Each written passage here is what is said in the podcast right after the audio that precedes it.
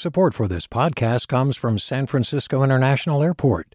At SFO, you can discover award winning flavors and unique shops all before takeoff. Learn more about what's at SFO at flysfo.com. Hey, it's Glynn Washington from Snap Judgment.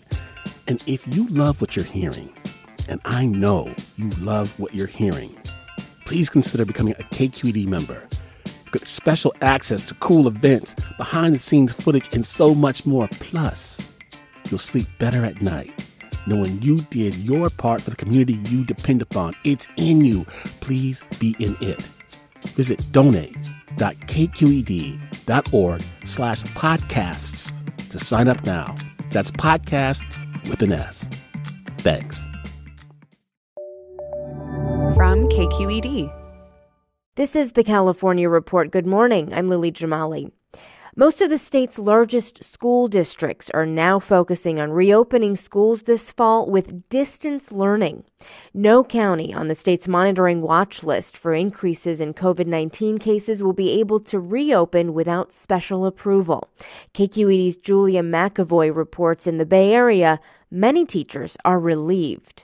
Marissa Gibbons just got elected president of the United Teachers of Richmond in the Bay Area. Yeah, so we began negotiations on Monday. Gibbons says her teachers are feeling political pressure from the economic need to reopen schools, and they aren't happy about it. They don't want to be in a position, and they should never have to be in a position where they have to choose between their health and safety and the economy. Her union wanted criteria to reopen to include 14 consecutive days of no new cases in a community, and that's what Governor Newsom laid out along with clear triggers for when schools would have to shut down again. A 5% positive case rate in a school means it must close. Berkeley Unified Superintendent Brent Stephens was glad for the clarity, but is stunned the governor didn't offer more resources for schools. He stayed silent on the question both of local capacity for surveillance testing and the resources required to implement that testing. For the first time ever, he appears to be suggesting that districts themselves would have the responsibility to test staff and that is news to me. Stephens says for schools to ever reopen campuses, they will need to be able to reassure parents and teachers they can do so safely. And that is going to take much more investment from the state. For the California Report, I'm Julia McEvoy. Some employers are now requiring proof of a negative COVID 19 test before allowing employees to return to work. Public health officials say employers should not be directing their employees to free government run COVID 19 testing sites. KPCC's Jackie Fortier explains. Public health officials say it's a waste of limited test kits that should be reserved for sick people with COVID 19 symptoms. Dr. Cameron Kaiser is the health officer for Riverside County. Not only are employers not legally entitled to the results, but it is interfering with people getting back to work, reduces our available appointments when we should be using those appointment slots for community surveillance. Dr. Christina Ghaly, director of LA's Department of Health Services, agrees and says just because you're negative one day doesn't mean you won't get infected the next. There really isn't a scientific basis for requiring a proof of negativity prior to returning to work. And to the extent that it pushes out individuals who do have a need for testing, then it really can do harm to individuals, again, that are at risk of this virus. Last week, California shifted its testing strategy to focus on vulnerable patients and those with the highest risk of contracting the virus. For the California Report, I'm Jackie Fortier in Los Angeles. Well, we are just two weeks from massive furloughs set to hit the federal agency in charge of processing immigration applications. California lawmakers say they're trying to reach a bailout deal. As KQED's Farida Jhabvala Romero reports, the stakes are high for hundreds of thousands of immigrants in the state who depend on the agency for green cards, work permits, and U.S. citizenship.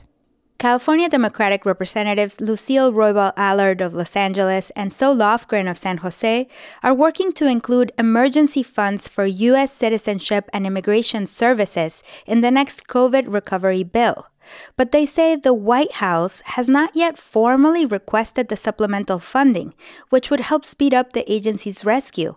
Here's Zoe Lofgren. I think if if the uh, administration decides to run this agency off a cliff, uh, which is looks like they're planning to do, I think it would be really a shameful thing for them to do. A spokesman with the White House Office of Management and Budget disputes that and says Congress has all the information it needs to keep USCIS running. Unlike other federal agencies, USCIS funds most of its operations with immigrant application fees, which dropped off during the pandemic. Back in May, officials with the agency told Congress they need $1.2 billion to avoid furloughing more than two thirds of their staff, including 2,300 employees in California. Ur Jaddou is former chief counsel at USCIS. She says President Donald Trump's restrictive immigration policies have also cost the agency millions of dollars by excluding many immigrants from work permits and other benefits. They had a financial crisis that was looming that they predicted long before the pandemic that we're in. Jaddou now works at the immigrant advocacy group America's Voice. She says furloughs would deny benefits to more immigrants because no one will be working to process petitions for things like U.S. citizenship right before the election. So, this is an insidious bureaucratic way of achieving many of the policies that this administration has implemented since the beginning. Oakland immigration attorney Jesse Lloyd says many of his clients have already seen delays in getting their work permits due to the agency's financial problems. He says any furloughs would mean many Bay Area breadwinners could lose their ability to work legally. These are households with U.S. citizen spouses. These are often households with U.S. citizen children. And all of these citizens are relying on the spouse to be able to, to be employed. The furloughs would start August 3rd and last one to three months if the agency can't get extra cash. For the California Report, I'm Farida Jhabvala Romero. Since the COVID 19 pandemic began, thousands of Californians have filed complaints about feeling threatened by the virus at work. One employer has been the subject of more complaints than any other by far the health system Kaiser Permanente. Cap Radio's Scott Rodd starts us off with this investigation. The state received a total of 2,600 coronavirus workplace safety complaints between February and May. Nearly 120 of them were about Kaiser. Dozens of complaints claim staff were not given adequate protective equipment, in particular, masks it literally became a fight to try to get just the basic equipment that we felt we needed to be safe. Amy Arlund is an intensive care nurse at Kaiser's Fresno Medical Center. In March, the facility had an outbreak that infected 10 nurses. One of them died. Nurses had to begin um, explaining their need and trying to justify why they felt they needed a higher level of protection. Kaiser declined an interview request. In a written statement, the company said it is committed to the health of its staff and patients, and that's reflected in its workplace safety policies. The statement did recognize that the healthcare industry as a whole has struggled to obtain protective equipment, such as masks and gowns, especially at the start of the pandemic. Diane McClure, a registered nurse in Kaiser's South Sacramento hospital, says the situation has improved in recent months, but it's not perfect. Nurses are now given N95 respirator masks, but Kaiser sanitizes and reuses them. McClure says the manufacturer recommends they should be used once. She also believes nurses should no longer be assigned to COVID and non COVID patients in the same shift. There's a big risk of cross contamination due to nurses taking care of patients that have the disease along with patients that don't have the disease. About half the complaints against Kaiser have been closed, meaning the state looked into them and determined the initial concerns were ultimately addressed.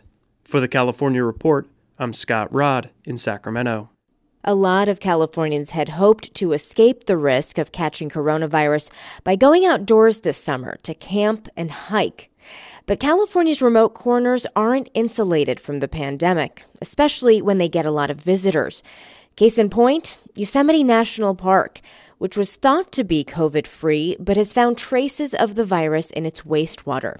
KQED's Raquel Maria Dillon has more. No one has tested positive at Yosemite's health clinic. No visitors have gotten sick. And officially, there have been only 36 COVID 19 cases in Mariposa County, with only one death and one person hospitalized. But when health officials sent samples of raw sewage from the national park to a Massachusetts lab, the results show something very different. Based on how much virus was in those samples, Biobot Analytics reports as many as 170 people in Yosemite Valley were infected and likely didn't know it.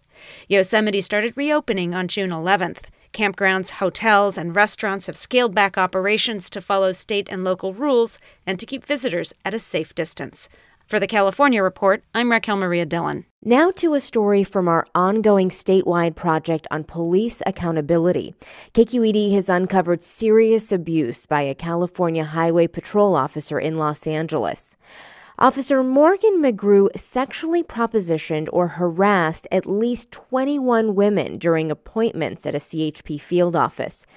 McGrew resigned in 2017 after the CHP moved to fire him, but the agency never referred his case to the district attorney for potential criminal charges, so his misconduct stayed secret until now.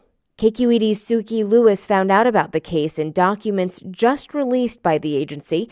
She joins us now. Hi, Sukey. Hi, thanks so much for having me on. It's good to have you here. So, why did the CHP start looking into Officer Morgan McGrew in the first place? So, one of these women that he harassed finally complained. Um, she was a Spanish speaking woman who was in the office with her young son trying to get um, the vehicle identification number on her car verified, which is something that you need to do in order to get your registration on your car. And McGrew tells this woman he'll pass her car if she goes to a motel with him. And at first, you know, because of the language barrier, she doesn't understand what he's saying. And so he repeats it to her twice, and she gets really upset, goes inside the office and makes a complaint. And at that point, the CHP starts an internal investigation. And it's really interesting because as they start looking, you know, twice they have to broaden the scope of the investigation because they just keep finding more women who have had, you know, really negative, inappropriate uh, a harassment from this officer. And just so you know, we weren't able to reach McGrew for comment, um, but from the documents, we know that he did admit to investigators that he made uh, inappropriate comments, and he also said that he felt that he shouldn't lose his job. Wow. Well, the details in this case are pretty awful. Can you tell me why this case is only now coming to light? Well, I really think that has to do with two things. Um, you know, first of all, police files, these internal records have been really secret for a really long time. And the only reason that we have this file now is because of a police transparency law that went into effect last year that opened up um, these internal records relative to sexual misconduct by police officers. And we asked the CHP for all records related to um, sexual abuse by their officers, you know, back in January 2019. But it has taken them a really long time to provide these records. Um, so KQED actually sued them in May, and we got this file on Officer McGrew shortly after that. I think the second reason that this case flew under the radar could be because the CHP didn't forward the case to prosecutors. The agency kind of just let McGrew resign. And I talked to a former U.S. attorney about that, and he said he was shocked, frankly, that McGrew's case was never formally referred to prosecutors. Wow. Well, Sukey, thank you so much for coming on and for sharing this reporting with us. Sure thing. Thank you. And that is the California Report for this Monday, July 20th, a production of KQED Public Radio. If you're a fan of the show, we want to hear from you. We're looking for listeners like you to participate in a short survey so we can better serve you. Help us by visiting kqed.org slash TCR survey. That's kqed.org slash TCR survey. I'm Lily Jamali. Have a great day. Support for the California Report comes from the California Healthcare Foundation, acknowledging the vital work of local public health departments to keep Californians safe during the pandemic. On the web at chcf.org. Eric and Wendy Schmidt, whose Fund for Strategic Innovation supports transformative ideas that benefit humanity while protecting the natural world, recognizing through science the interdependence of all living systems, and Personal Capital, offering remote telefinance services with financial advisors and digital financial planning tools. PersonalCapital.com. Hi, it's Terry Gross, the host of Fresh Air. We bring you in depth, long form interviews with actors, directors, musicians, authors, journalists, and more. Listen to our Peabody Award winning Fresh Air podcast from WHYY and NPR. Hi there, I'm Rund Abdelfatah from Throughline. If you're listening to this podcast, you know that KQED produces exceptional storytelling that keeps you informed, inspired, and entertained. Their podcasts cover issues from your neighborhood to the entire country and everything in between. Support this work today. You can help us continue to bring quality podcasts to your ears. Just head to donate.kqed.org slash podcast. That's donate.kqed.org slash podcast. I'm Sasha Khokha, host of the California Report magazine. Every week, we bring you stories about what connects us in the giant, diverse Golden State. Because what happens in California changes the world. I love this place. We were once seen as like the place to be, California. The land of milk and honey. That's where you go to Sunshine State, but we just have challenges right now. KQED's California Report magazine. New episodes drop every Friday, wherever you get your podcasts.